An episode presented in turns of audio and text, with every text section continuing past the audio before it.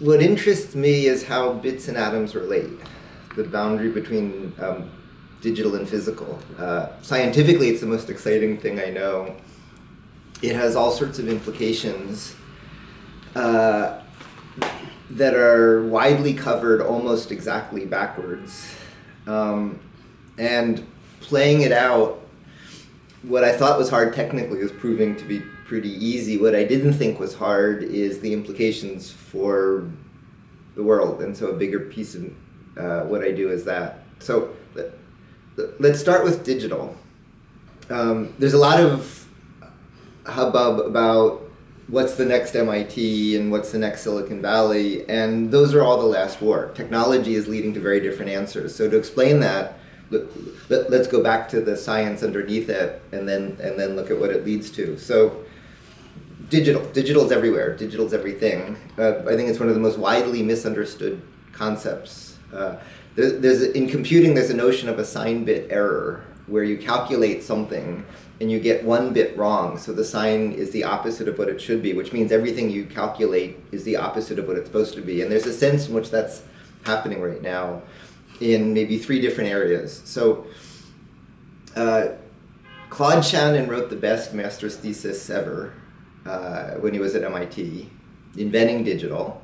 He went on to Bell Labs, and he did really two core things. And the one that I'm, that's most interesting for me is uh, he proved the first threshold theorem. And so what that means is uh, I could send my voice to you today as a wave, or I could send it to you as a symbol. And what he showed is if I send it to you as a symbol, for a linear increase in the resource used to represent the symbol, there's an exponential reduction in the error of you getting the symbol correctly, as long as the noise is below a threshold. the noise is above the threshold, you're doomed, but if it's below a threshold, a linear increase in the symbol gives you an exponential reduction in error. Um, there are very few exponentials in engineering, and that's, that's the big one. So what he showed is you can communicate reliably even though the communication medium is unreliable. Um, that's what digital means. That's that's the essence of digital. Now, it wasn't obvious. Claude Shannon got that. He went to Bell Labs. Uh, when I was at Bell Labs, Bob Lucky was still around and could tell me stories. And so Claude Shannon had this idea we should communicate digitally. And there was a real battle between analog communication and digital communication. And the sobering lesson from Bob Lucky is the resolution of the battle was death. The um, analog managers died, and a new generation of digital managers took over, and then we had digital communication, and now the internet. But the meaning of digital is this threshold property, this exponential scaling. In turn, digital computing, uh, at, at, around that time, uh, computers were analog. Vannevar Bush at MIT made a differential analyzer, which is a room full of gears and pulleys, and the answer got worse with time. And what, what John von Neumann did was show you could compute reliably with an unreliable computing device by computing with a symbol. And it was exactly applying Shannon to viewing a communication as a computation as a communication through the channel of the computer. And so he showed you can compute reliably with unreliable devices. And the heart of it isn't ones and zeros, it's this th- threshold property, the exponential scaling, the exponential reduction in error. So those are the digital revolutions in communication and computation. We'll come back to von Neumann because what he did in computation afterwards is, I'd say, relatively completely misunderstood in computer architecture. Um, so we'll, we'll come back to that. So we have gone. yep. So we have digital communication. We have digital computation. The thing I've been most recently involved in is digital fabrication, and this is the first of the sign bit errors I want to talk about. Mm-hmm. Um, at the same time, Shannon was digitizing communication, and von Neumann was digitizing computing. At MIT in 1952, the first uh, numerically controlled milling machine was made. So you can argue that's digitizing fabrication. In Norbert Wiener's servo mechanism laboratory, uh, uh, the Whirlwind computer from Project Sage, which was an early air defense computer, was one of the first computers you could actually do anything in real time rather than batch. And so there was this idea that you could connect the computer to a machine to turn the cranks on a milling machine and make aircraft parts. At the time, this was a huge leap. It was connecting two alien realms, this new computer thing and a milling machine. And what it let you do is make aircraft parts you couldn't make any other way. So digital fabrication in that sense dates back to 1952. Mm-hmm. Now there's lots and lots of attention about maker movement and digital fabrication, but it misses the point, which is uh, from 1952, um, in the 80s, Chuck Hull invented 3D printing. Now, if you run a shop like mine at CBA, where we have one of every kind of computer controlled manufacturing machine. There's maybe 20 processes you uh, can control a computer to make something. Um, cut with lasers, supersonic jets of water, EDM with wires, machining, plasmas, fusing, bonding. Once you have all of those, uh, for all the attention to 3D printing, um, we might use 3D printers 20% of the time the other 80% of the time, other machines are faster, make higher performance parts, all of that. Maybe 20% of the time, 3D printing is best. Um, 3D printing isn't a res- revolution, it's decades old. Um, and once you have all the digital fabrication tools, it, it, it, it's a little bit like uh, microwave ovens in the 50s. The kitchen of the future was going to have one appliance and you push a button and make all your food. And of course, we still have a stove and you wouldn't get rid of your stove even though you have the microwave oven. What all of that misses is it's analog. The design's digital, but the process is smushing material. And you might cut it or you might squirt it, but it's smushing material. Go back further to the real invention is 4 billion years old, and that's the evolutionary age of the ribosome. And to understand the ribosome, think about a child playing with Lego bricks and compare it to a state of the art 3D printer the child and the ribosome do much the same thing. So when the child assembles Lego bricks, first attribute is metrology comes from the parts. When you snap the bricks together, you don't need a ruler to play Lego. The geometry comes from the parts. What it means is a child can make a Lego structure bigger than themselves. Mm-hmm. Um, in the same way, in the ribosome, the Lego bricks are amino acids, and um, the amino acid the, the ribosome assembles amino acids to elongate a protein, and you can make an elephant one amino acid at a time because the geometry comes from the parts. In a 3D printer today, what you can make is the size of the volume of the machine, the geometry is external. Mm-hmm. Second difference, now we come to the um, Shannon part, is the Lego tower is more accurate than the child because the constraint of assembling the bricks let you detect and correct errors. So the tower is more accurate than the motor control of the child. In the ribosome, if you mix chemicals, the yield is so in a lab when you mix chemicals, the yield is maybe a part per hundred. In the ribosome, making proteins, the error rate is a part in 10 to the 4. And when you replicate DNA, there's an extra step of error correction, and the error rate is 10 to the 8, 1 in 10 to the 8. And that 1 in 10 to the 8 is the exponential. That's the exponential scaling for working reliably with unreliable parts. Because the parts have a discrete state, it means in joining them, you can detect and correct errors.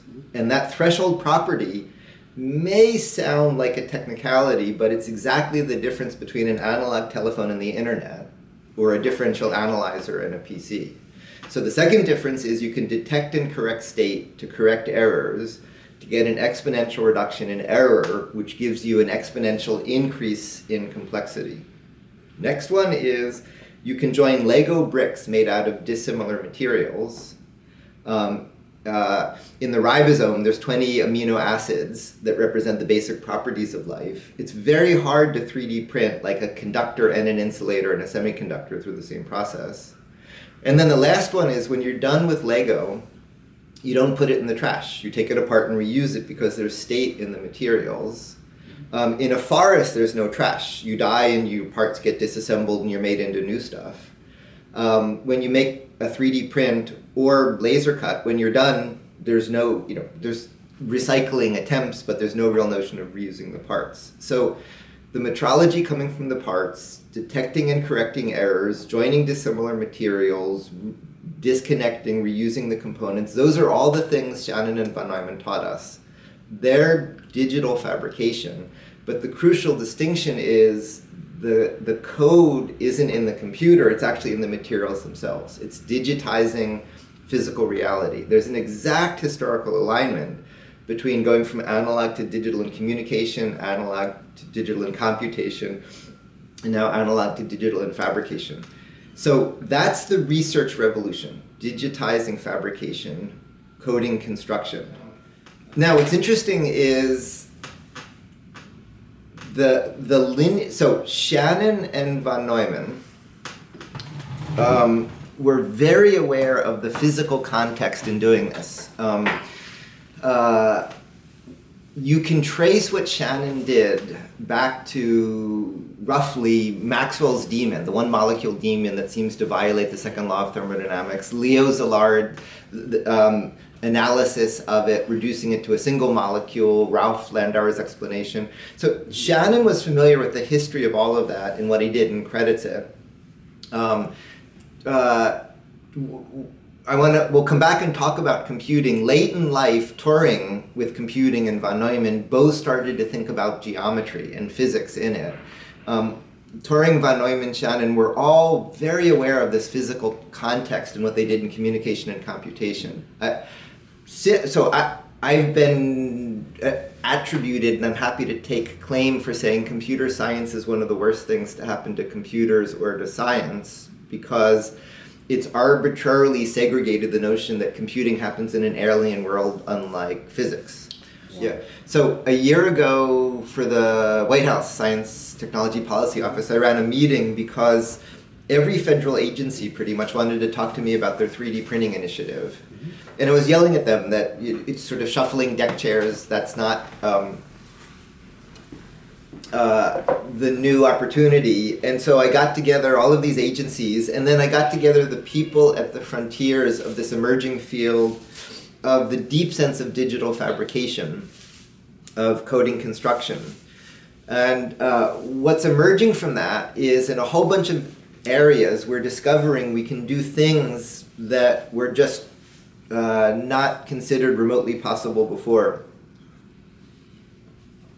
Uh, so, on the very smallest scale, the most exciting work on digital fabrication is the creation of life from scratch. Design the cell does everything we're talking about, um, designing genomes, and we, we've had a great collaboration with the Venter Institute on microfluidic machinery to load genes into cells.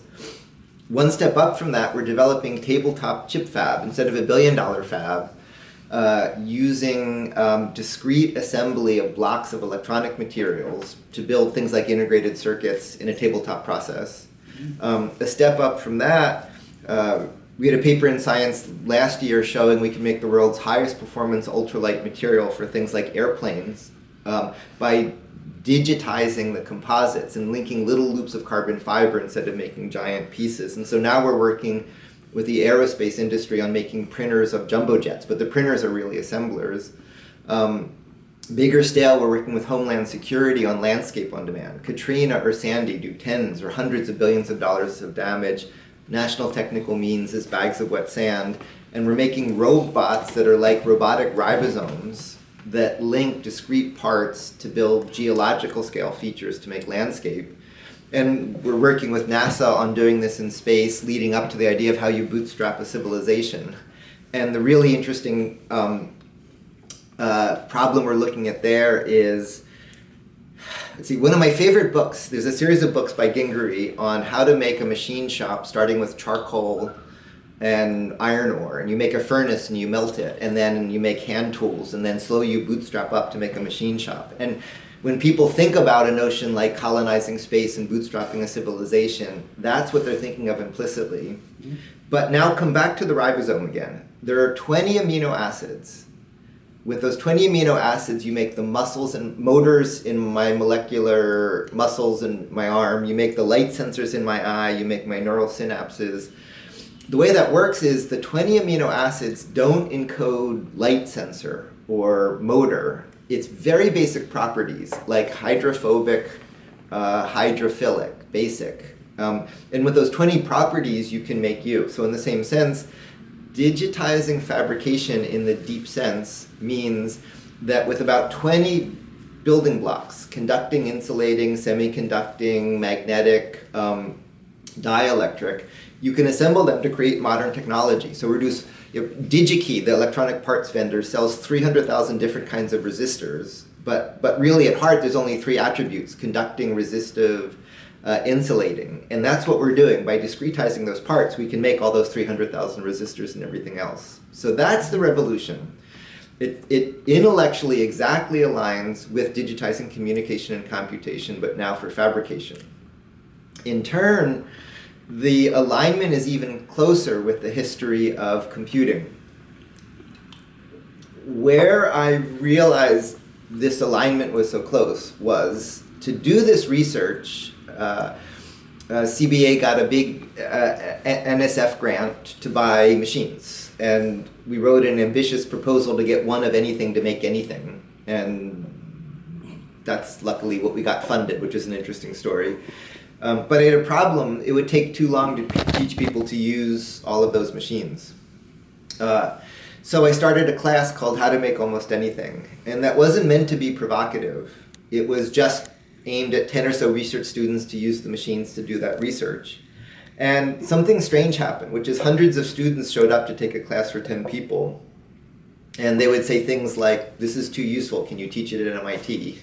And every year, hundreds of students try to take this class and then in turn, the next surprise was they weren't there for research, they weren't there for theses, they wanted to make stuff. And um, uh, so I taught additive, subtractive, 2D, 3D, form, function, circuits, programming, just all of these skills, not to do the research, but just using the existing machines today. And the students did projects, and so Kelly Dobson, who now runs digital media RISD, she made a device that saves up screams and plays it back later when it's convenient. And uh, Meejin Yoon, who runs architecture now at MIT, when she took the class, she made a dress instrumented with sensors and spines to defend your personal space. And that happened year after year until I finally got uh, the students were answering what I hadn't asked, which is, what is this good for? I, I was asking, can you do digital fabrication?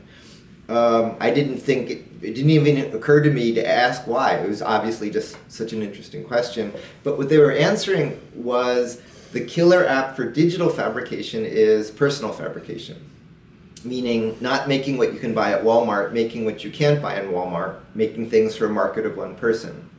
So now let's go back to the history. The from the Project Sage whirlwind um, MIT developed the first transistorized computers, the TX series. The TX series then got commercialized as digital equipment PDPs. Uh, the PDPs really gave us the internet. Um, so the internet, word processing, video games, um, just about everything you do on a computer today was first done in that era. This was the, the time of mini computers. Um, at that time, Route 128 in Boston was Wang, Prime, Data General, DEC, the whole computer industry. Every single one of them failed. Uh, the organizational lesson is it didn't matter how good you were at organizational change, they were just doomed. Now, Ken Olsen, the head of DEC, famously said, nobody needs a computer in the home. Mini computers are a toy. They don't. Uh, personal computers are a toy. They don't scale. You know, play, play with your toys. We'll make the real machines. Um, obviously, uh, you have PCs in the home, and DEC is twice over bankrupt. DEC was bought by Compaq, Compaq was bought by HP.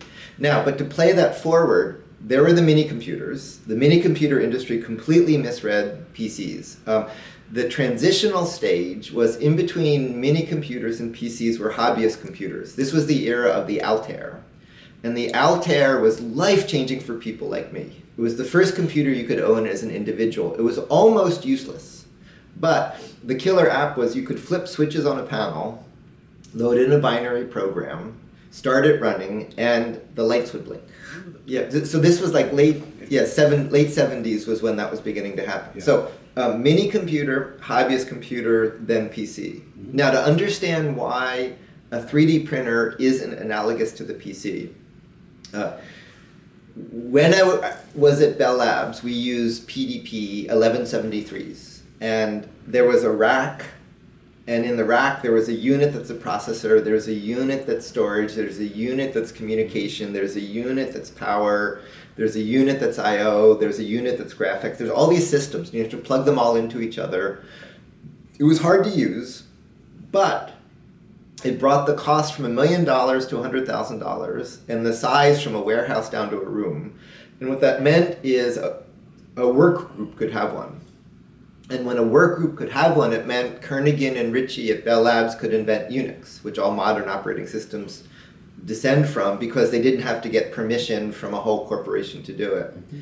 Now, if you follow that history, um, the mini computer died, but the reality is every year the machines got faster, better, smaller, better integrated. So at the PC stage, what happened is graphics, storage, processing, I/O, all of the subsystems got put in a box. And so, like the 10 subsystems of the PDP that were separate units all fit in one box. Um, now, to line that up with fabrication, the MIT's 1952 NC mill is similar to the million dollar machines in my lab today. These are the mainframes of fab. You need a big organization to have them. Um, the fab labs I'll tell you about are exactly analogous to the cost and complexity of PC, of, of mini computers the machines that make machines I'll tell you about are exactly analogous to the cost and complexity of the hobbyist computers. And the research we're doing, which is leading up to the Star Trek replicator, is what leads to the personal fabricator, which is the integrated unit that makes everything. So now, let's do that in powers of 10. Uh, my research lab, think of it as 10 $1 million machines. So $10 million to, to make molecular nanoassemblers. Within that, there's a workshop and think of that as a million dollars in ten hundred thousand dollar machines, which is things like high speed mills and water jet cutters and uh, very powerful lasers. But within that, there's a core set of tools that we used in things like the How to Make class. And what happened was around, oh, about starting 10 years ago, uh, I was getting so much NSF money that uh, there was a law passed in Congress that big, big government programs need to measure social impact, called GIPRA. And um, NSF had no idea how to do it, so they turned to us and said we had to measure social impact. And we had no idea how to do it, but we had good NSF program managers. And so we thought rather than tell people what we're doing, we would give them the tools. And so we set up the first Fab Lab. And the idea of the Fab Lab is it's about a 100K investment. So think of it as 10 $10,000 machines.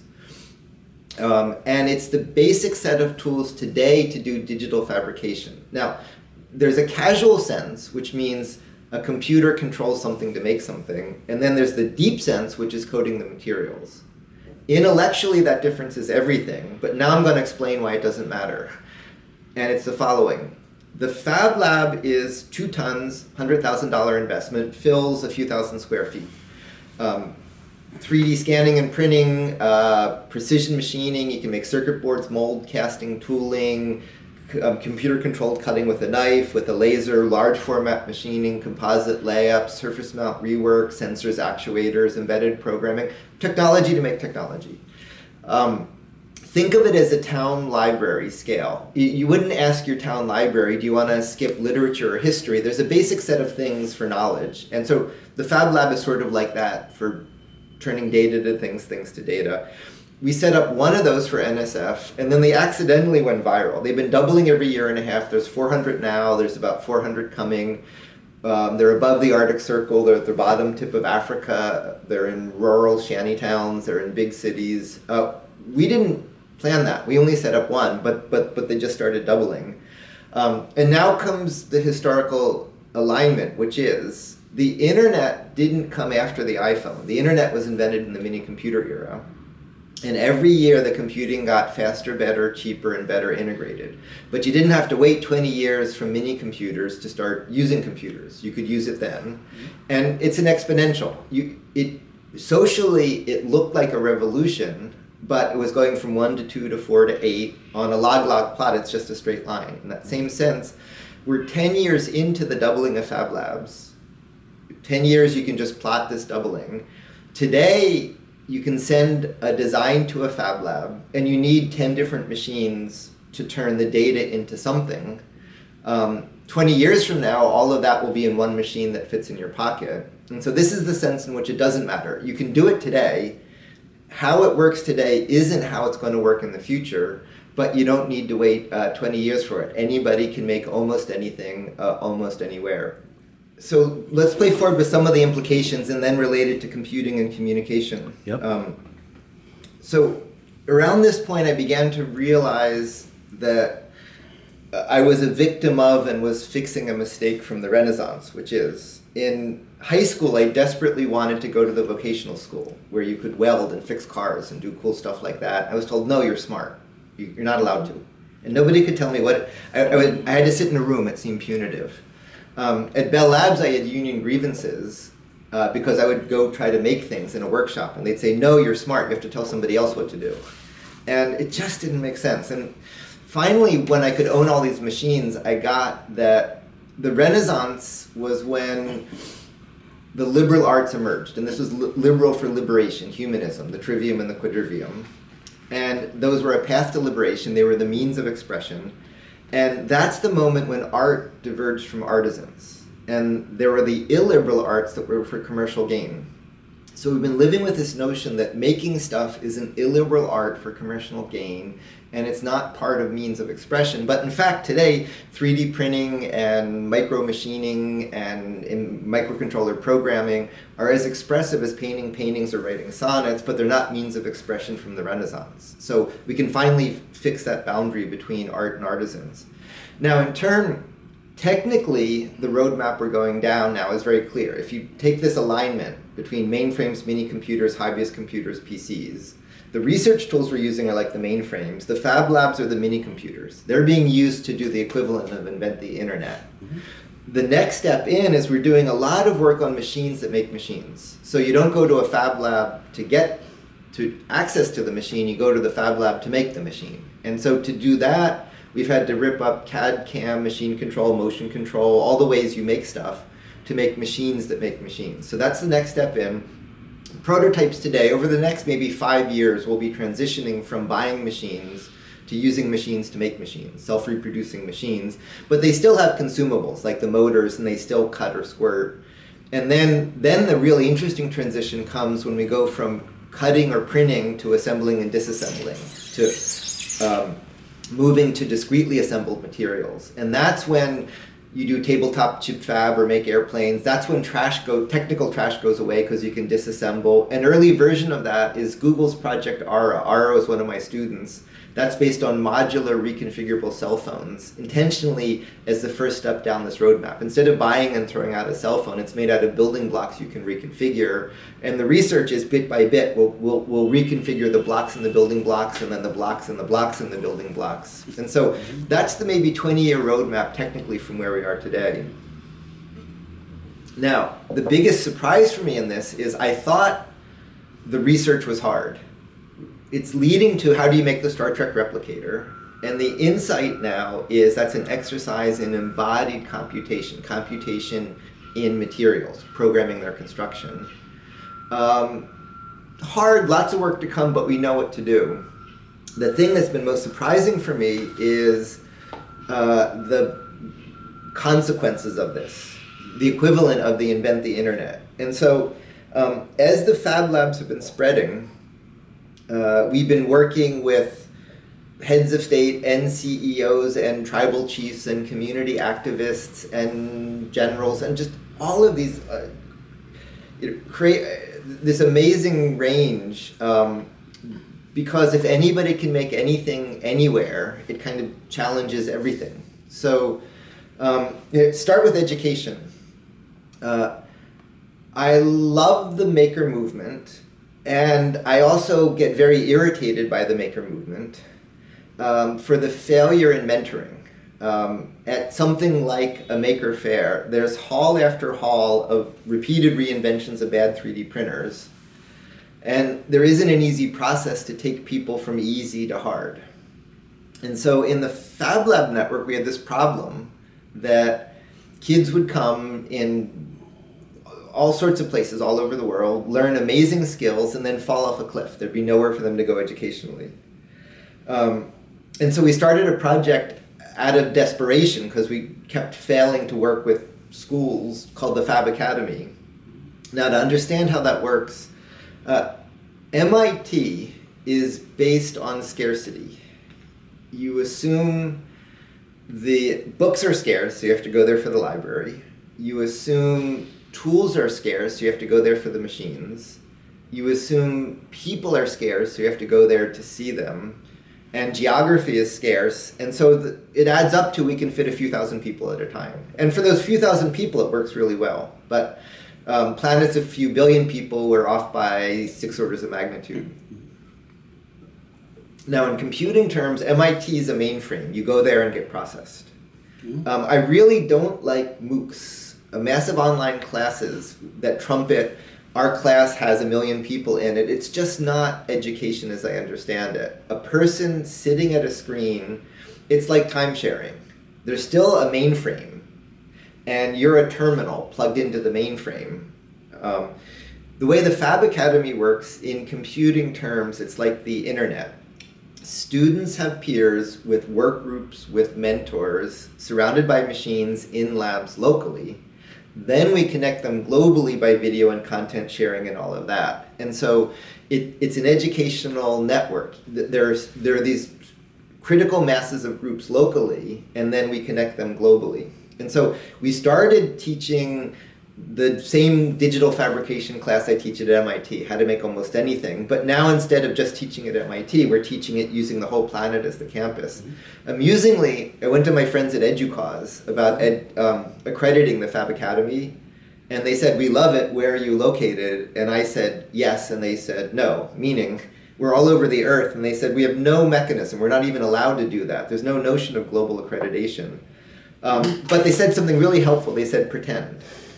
And what they meant was um, do a skills based self accredit with skills based portfolio where people document skills, and at some future date, we'll figure out how to accredit you.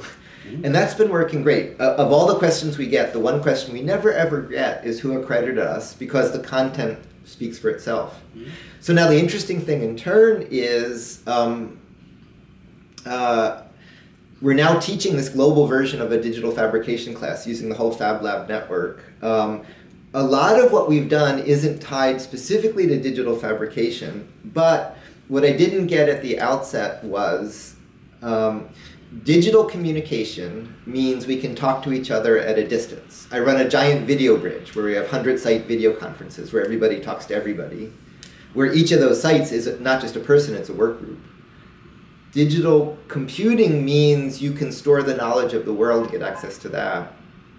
The profound piece is digital fabrication means you can bring the campus to the student, not the student to the campus. Once you have a basic set of tools, you can make all the rest of the tools. So um, next year we're starting a new class with George Church that we've called How to Grow Almost Anything, which is using Fab Labs to make biolabs and then teach biotech in it really building sort of this global university. And part of what I like about MIT is the um, uh, John Reed, who was chairman of MIT's corporation, came to see what this is all about. And it's, instead of anyway being threatened, he was just delighted to see it because his comment was, you know, the, the, this is how you change MIT. It's sort of, you know, change the world. MIT will catch up to it. It's um, there's a core set of skills a place like MIT can do, but it alone doesn't scale to a billion people. Mm-hmm. This is taking the social engineering, the character of MIT, but now doing it on this global scale. So the implications in turn for this, uh, this isn't my core competence. I know how to invent the machines, mm-hmm. but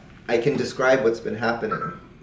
Um, so to understand the economic and social implications, um, look at software and look at music to understand what's happening now for fabrication software at one time was Microsoft or IBM. Uh, you know, a few exceptional people could write it for themselves, but you know, it was Microsoft or IBM. uh, open source came along. There's a brief spike of yippee, it's free, nobody ever pays anything for anybody ever. What's settled down now is you still have Microsoft or IBM, but with all respect to colleagues there, arguably that's the least interesting part of software. The most interesting stuff is if you think about uh, app development. You can write little scripts for yourself. You can write an app for 10 people or 100 or 1,000 or a million. And if you look at the ferment of software writing, there, there's powers of 10. Mainframes didn't go away, but um, what opened up is all these tiers of software development that weren't economically viable. So if you know you look at your phone and look at the diversity of the apps you use and how you use them, um, they're, they're, they're being developed and sold. Some are given away, some you pay a few dollars, some you pay more, but they're being developed and sold into markets that just weren't viable on the scale of Microsoft or IBM. Mm-hmm. So a string of data becomes an algorithm, becomes a program. Now look at music. Music was the labels or you play your piano. Um, Napster comes along, yippee, it's free, nobody ever pays anybody for anything. Then it's settled now, and if you look at tracks of music, so in software, copy protection failed, easily circumvented by dishonest people, irritating to honest people. You know, copy protection doesn't work anymore. In music, there was digital rights management easily circumvented by dishonest people, irritating for honest people. Amazon sells you tracks without protecting them, but they make it easy to buy and sell. The labels fought it tooth and nail. Now it's beginning to finally turn around. And if you look at music development, the most interesting stuff in music isn't the big labels. It's it's all the tiers of music that weren't viable before. So you can you know, make music for yourself for one, ten, a hundred, a thousand, a million. If you look at the you know, tracks on your device, it's it's this this ferment of music on tiers that weren't economically viable. So in that example, it's a string of data and becomes a sound. Now in digital fab, it's a string of data and becomes a thing. Doesn't replace mass manufacturing, but mass manufacturing becomes the least interesting stuff where everybody needs the same thing. And instead, what you open up is all these tiers that weren't viable before. Okay. Now, in turn, what is it good for?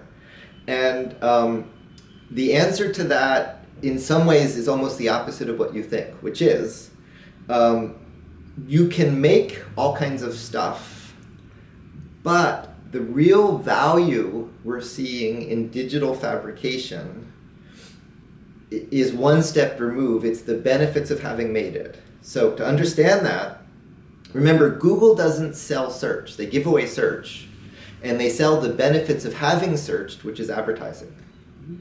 Um, Facebook doesn't sell talking to your friends. It gives away talking to your friends. It sells the benefits of having talked to your friends. That lesson, it took about 10 years for the dot com industry to realize pretty much across the board you don't directly sell the thing, you kind of sell the benefits of the thing. And so to understand what that means for digital fab, um, the most obvious thing you can do is invent a widget and sell it. Um, and you invent the widget and then you go to China and mass manufacture it. Now it happens, we're working very closely with Shenzhen. Um, there's a meeting of all the Fab Lab network. It's in Boston 2015, 2016 it's in Shenzhen because they're pivoting from mass manufacturing to enabling personal fabrication. So we've set Shenzhen as the goal in 2016 for Fab Lab 2.0, which is Fab Labs making Fab Labs. But to rewind now, you could send it to Shenzhen and mass manufacture it.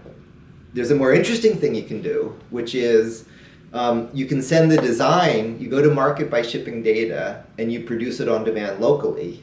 And so you produce it all around the world locally. There's a parallel with um, HP and inkjet printing. Um, HP's printer division, inkjet division, is in Corvallis, Oregon, because they had to hide from um, Palo Alto because uh, they were told the, the advocates that inkjet printing would never scale, it would never be fast enough. But their point was a lot of printers producing beautiful pages slowly scales if all the pages are different. And so, in the same sense, it scales to fabricate globally by doing it locally, not by shipping the products, but shipping the data. But there's a more interesting thing, which is what what is work? You, you know, for the average person, uh, so not the people who write for Edge, but just an average person working. you you leave home to go to a place you'd rather not be, doing a repetitive operation you'd rather not do, you know, making something designed by somebody you don't know for somebody you'll never see, to get money to then go home and buy something. But what if you could skip that and just make the thing? and to make that really concrete, uh, Vicente Guallart was a colleague who started the first Fab Lab in Barcelona. Um, he's now the city architect, the planner of the future of Barcelona. Mm-hmm. He's putting Fab Labs in every district in the city as part of the urban infrastructure. And so the idea is there, IKEA, you know, they consider IKEA the enemy. Um, because IKEA divines taste. Far away, they make furniture in flat packet. You go to a big box store, great design sense in Barcelona, but 50% youth unemployment. Whole generation can't work. You know, you limited jobs, but ships come in from the harbor. You buy stuff in a big box store, um, and then after a while, trucks go off to a trash dump. And so they describe it as products in, trash out. Ships come in, products, trash go out. What they want to do is what they call uh, DIDO, data in, data out. So the, the bits come and go, globally connected for knowledge, but the atoms stay in the city. So the idea is you have fab labs in every district in the city, and then when you want furniture or consumer goods or all of that, instead of working to get money to buy products made somewhere else, you can make them locally. And you might pay somebody for it, mm-hmm. but whether or not you pay for it, the notion is you, don't need the money to get the thing. You have ac- access. You know, the cities provide electricity and light and sewers. Now it's this new notion of infrastructure. They provide the means to make stuff as part of the infrastructure of the city. So in Barcelona's case, um, the attraction is whether or not you make anything any different from what you're buying today, it means you can make many of the things you consume directly rather than this very odd remote economic loop. To, to talk about what you can make, mm-hmm. um, so again, today it requires 10 different machines in a fab lab. In 20 years, it's all integrated in one machine. Mm-hmm. Uh, but a good index is what people do make in fab labs or the how to make class. Mm-hmm. And it, it's awfully close to the range of things today. So, you know, one good example is furniture. A- anything IKEA makes, you can make in a fab lab. There's the biggest tool, a ShopBot, is a four foot by eight foot by one foot NC mill, and you can make um, beautiful furniture with it. That's what furniture shops use. So you can plat out custom furniture. Um, uh, another example has to do with mobility. So people make uh, bicycle frames. Um, there's serious projects making DIY cars. There's some one step before that is like super go karts, and there's some very serious project making cars. Uh, boats are all made in Fab Labs. Um, consumer electronics, um, you can make um, uh, antennas, radios. There's a couple surprisingly successful DIY phone projects, and the most interesting part of the DIY phone projects is if you're making a do-it-yourself phone. Um, you can also start to make the things that the phones talk to, and so you can start to build your own telco providers where the users provide the network rather than spending lots of money on uh, AT&T or whoever. Really, to a surprising extent, almost any of the things you buy today, um, you can make there's consumables, but you can make using the tools in the Fab Lab. Uh, let, let, let, let's keep playing through the benefits of doing it. Um, so, so one is this economic one um, uh, we helped the White House plan a White House Maker Faire. Mm-hmm. And we set up a mobile fab lab literally outside the Oval Office. This is one of the most sensitive places at the White House. Even if you have a White House badge, you cannot stand outside the window of the Oval Office because it's such a sensitive place. So the White House guards were going crazy because we had all our big lasers and machines outside the Oval Office. So President Obama loved it. And what was going on there was uh, they, the administration, couldn't directly say to American manufacturing, you're Wang and Prime and Data General, but they can demonstrate it. And it's similar to we had a fab lab at the World Economic Forum this year for uh, last year for heads of state and CEOs, and it's the same thing. It's saying to traditional manufacturing, um, which looks on all of this as a toy. Traditional manufacturing is exactly replaying the script mm-hmm. of the computer company saying that's a toy. And it's shining a light to say this creates entirely new economic activity. The new jobs don't come back to the old factories. The, the, the ability to make stuff on demand is creating entirely new jobs. So there's one Danish fab lab that's been focused on incubating businesses, and they counted in 10 years the community lab uh, made a thousand jobs and 300 million euros in turnover and multiply that by all of these labs and it, you know it, the new jobs just don't aren't coming back to the old factories. But now in turn to keep playing that forward um, when i was in barcelona for the meeting of all these labs hosted by the city architect in the city um, the mayor trias uh, pushed a button that started a 40 year countdown to self-sufficiency not protectionism mm-hmm globally connected for knowledge, but the notion is Barcelona produces what it consumes. And Shenzhen is pivoting to help provide the technology for it. And that's what the White House Maker Faire was about. Uh, why am I helping Shenzhen as a red blooded American is two levels deep. Um, uh, one level deep is uh, my ability to do everything I'm describing rests on a global supply chain that crucially passes through places like Shenzhen. I, you know, I need high torque efficient motors with integrated lead screws at low cost, custom produced on demand.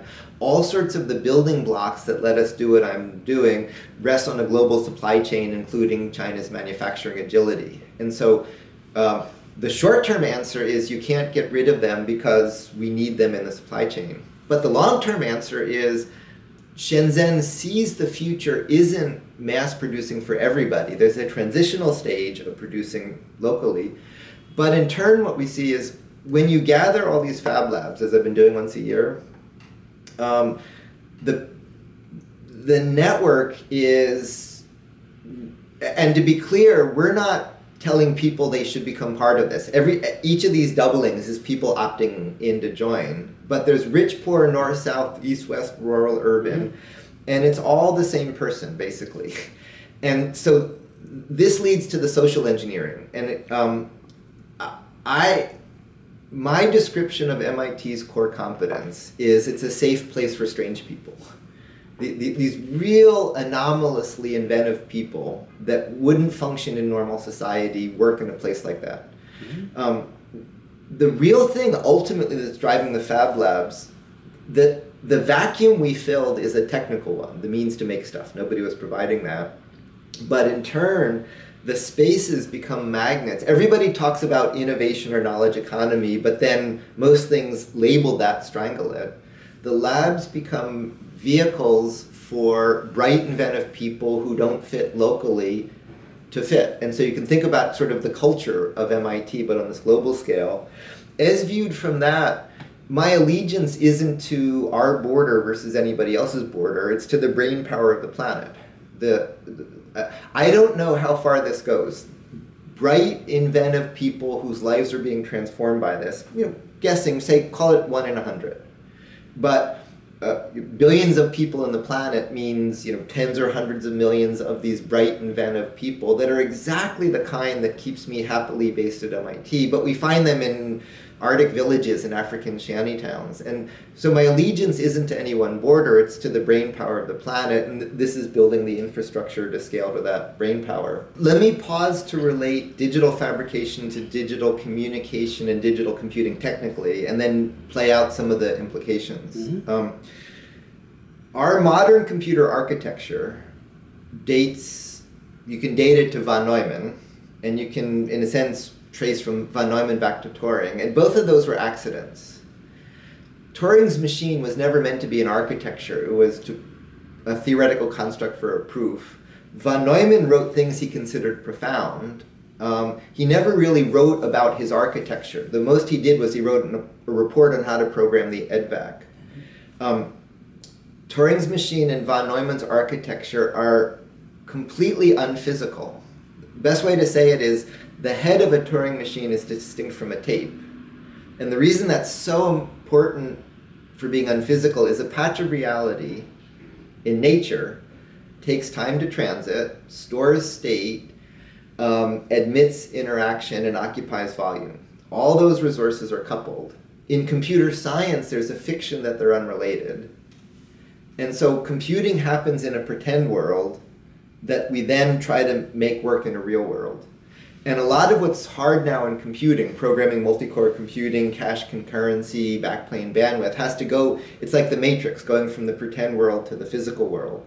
There's a completely different parallel history of computing where you make hardware look like software. So if you zoom from transistors to microcode to, to object code to a program, they don't look like each other. But if we take this room and go from city, state, country, it's hierarchical, but you preserve geometry. So computation violates geometry, uh, unlike most anything else we do. There's an independent history of computing where you make hardware look like software, and so computer science scales like physics because it's based on physics. And it turns out in many ways that's easier, not harder to do. And the reason that's so important for the digital fabrication piece is once we build molecular assemblers that build arbitrary systems, you don't want to then paste a few lines of code in it. You need to overlay computation with geometry. And so it's leading to this complete kind of do over of computer science. And then to relate another piece to that intersection, um, there's a lot of hype now about the Internet of Things. And that's a really strange one. I did early work with a number of the Internet architects on what became called Internet of Things and the core architectural principle is the internet succeeded over the bitnet because what it does is defined by what you connect to the network. The state is at the edges of the network. A lot of what's called Internet of Things today is actually bitnet of things, meaning it's dumb devices connected to central sites you can't control. What makes the internet work is the state is pushes to the edges, so you don't need central control to invent it. So now, if you take digital fab, plus the real sense of Internet of Things, not the garbled sense, plus the real future of computing, aligning hardware and software, it all adds up to this ability to program reality. We're going to bring the programmability of the digital world into the physical world. It's going to be much bigger than the earlier digital revolutions because it's out here where we live. But in turn, um, there's a whole series of go back to Wang and Prime and Data General, there's a whole bunch of incumbent uh, entities across, if you take how we live, learn, work, play, how we divide all of those. Um, the next Silicon Valley isn't a valley. The, the, there's this race for what is the next place going to be. Mm-hmm. Um, when you connect digital communication with computation, with um, communication, computation, and fabrication, what you do is you create networks. Um, they're collaborating networks where you can see people, you can interact with people, you can share content, and crucially, bits become atoms, atoms become bits. I can do something, I can put it into the computer, it can come out on your side and become a thing again. Um, and so I run a giant video infrastructure, and I have collaborators all over the world. I see more than many of my collaborators at MIT um, through because we're all too busy on campus. Mm-hmm. Um, and so the next Silicon Valley is a network. It's not a place. Um, and invention happens in these networks. One of the reasons that's so important is um, that we're at a. It's a funny historical moment um, one of my students, Jason Taylor, who did a thesis with me on molecular quantum control, is in charge of all of Facebook's infrastructure. He, he's building all their data centers and all the scaling of it. Um, one of my students, Rafi Krikorian, who did the early work with a dear colleague Danny Cohen on the beginning of Internet of Things, is running all of uh, Twitter's infrastructure. Um, a number of former students are in these really unexpected places in the tech revolution. And I think it's not just a historical accident. It, it has to do with sort of re- being grounded in reality and thinking deeply. That I was at Bell Labs before deregulation, which was one of the most wonderful research I was environments I was ever in, and it, it, was merciless. People would come and get mowed down and be challenged, but then they would push back, and you weren't meant to be there forever. It would forever turn over, and there was endless energy in it. Um, and uh, MIT, if you add up, it's the world's 11th businesses from it. It's the world's 11th economy. It's trillions of dollars of volume. Uh, fewer single billion dollar companies, but lots and lots of like hundred million dollar companies. Um, but it all sort of doesn't matter. Um, you know, uh, you earn your way from what you do each day, and your pedigree doesn't matter. And there's all kinds of turnover and all kinds of energy. But if you compare it to things like um, uh, when Edwin Land was kicked out of Polaroid, he made the Rowland Institute, which was making um, an ideal research institute with the best facilities and the best people, and they could do whatever they want. And rough a couple of things, but almost nothing came from it because there was no turnover of the gene pool. There was no evolutionary pressure, and um, John Bell's Bell's theorem was published in a journal Physics, which was only for designed for only for the smartest people, and ordinary people couldn't publish it, and it expired because there was no turnover and no evolutionary pressure. And the way I think it's related to this conversation is a lot of tech industry is recreating a failed history of the wrong way to do research, which is to believe there's a privileged set of people that know more from anybody else and to create a barrier that inhibits communication from the inside to the outside rather than recognizing the attributes of you need evolutionary pressure you need traffic. You need to be forced to deal with people you don't think you need to encounter. Um, and you need to recognize to be disruptive it helps to know what people know. And so you do your homework you know what people know then you can turn around and blow it up but against the background of having done your homework and occupying at that valley. And those lessons in how to run research, standard recurring ones, and right now I think a lot of the tech industry is in the process of, of getting them wrong. But the resolution isn't going to be a better billion dollar company. I think it's going to be, you know, it, again, it, business is going to move into distributed networks, and education is moving into distributed networks. And you know, one person in one fab lab in one village can be a node in a network doing economic activity and doing research and getting education. It really turns on its hot side all of our organizations. And so for me the hardest thing isn't the research. That's humming along nicely. It's it's we're finding we have to build completely new kind of social order. And that kind of social entrepreneurship figuring out how you live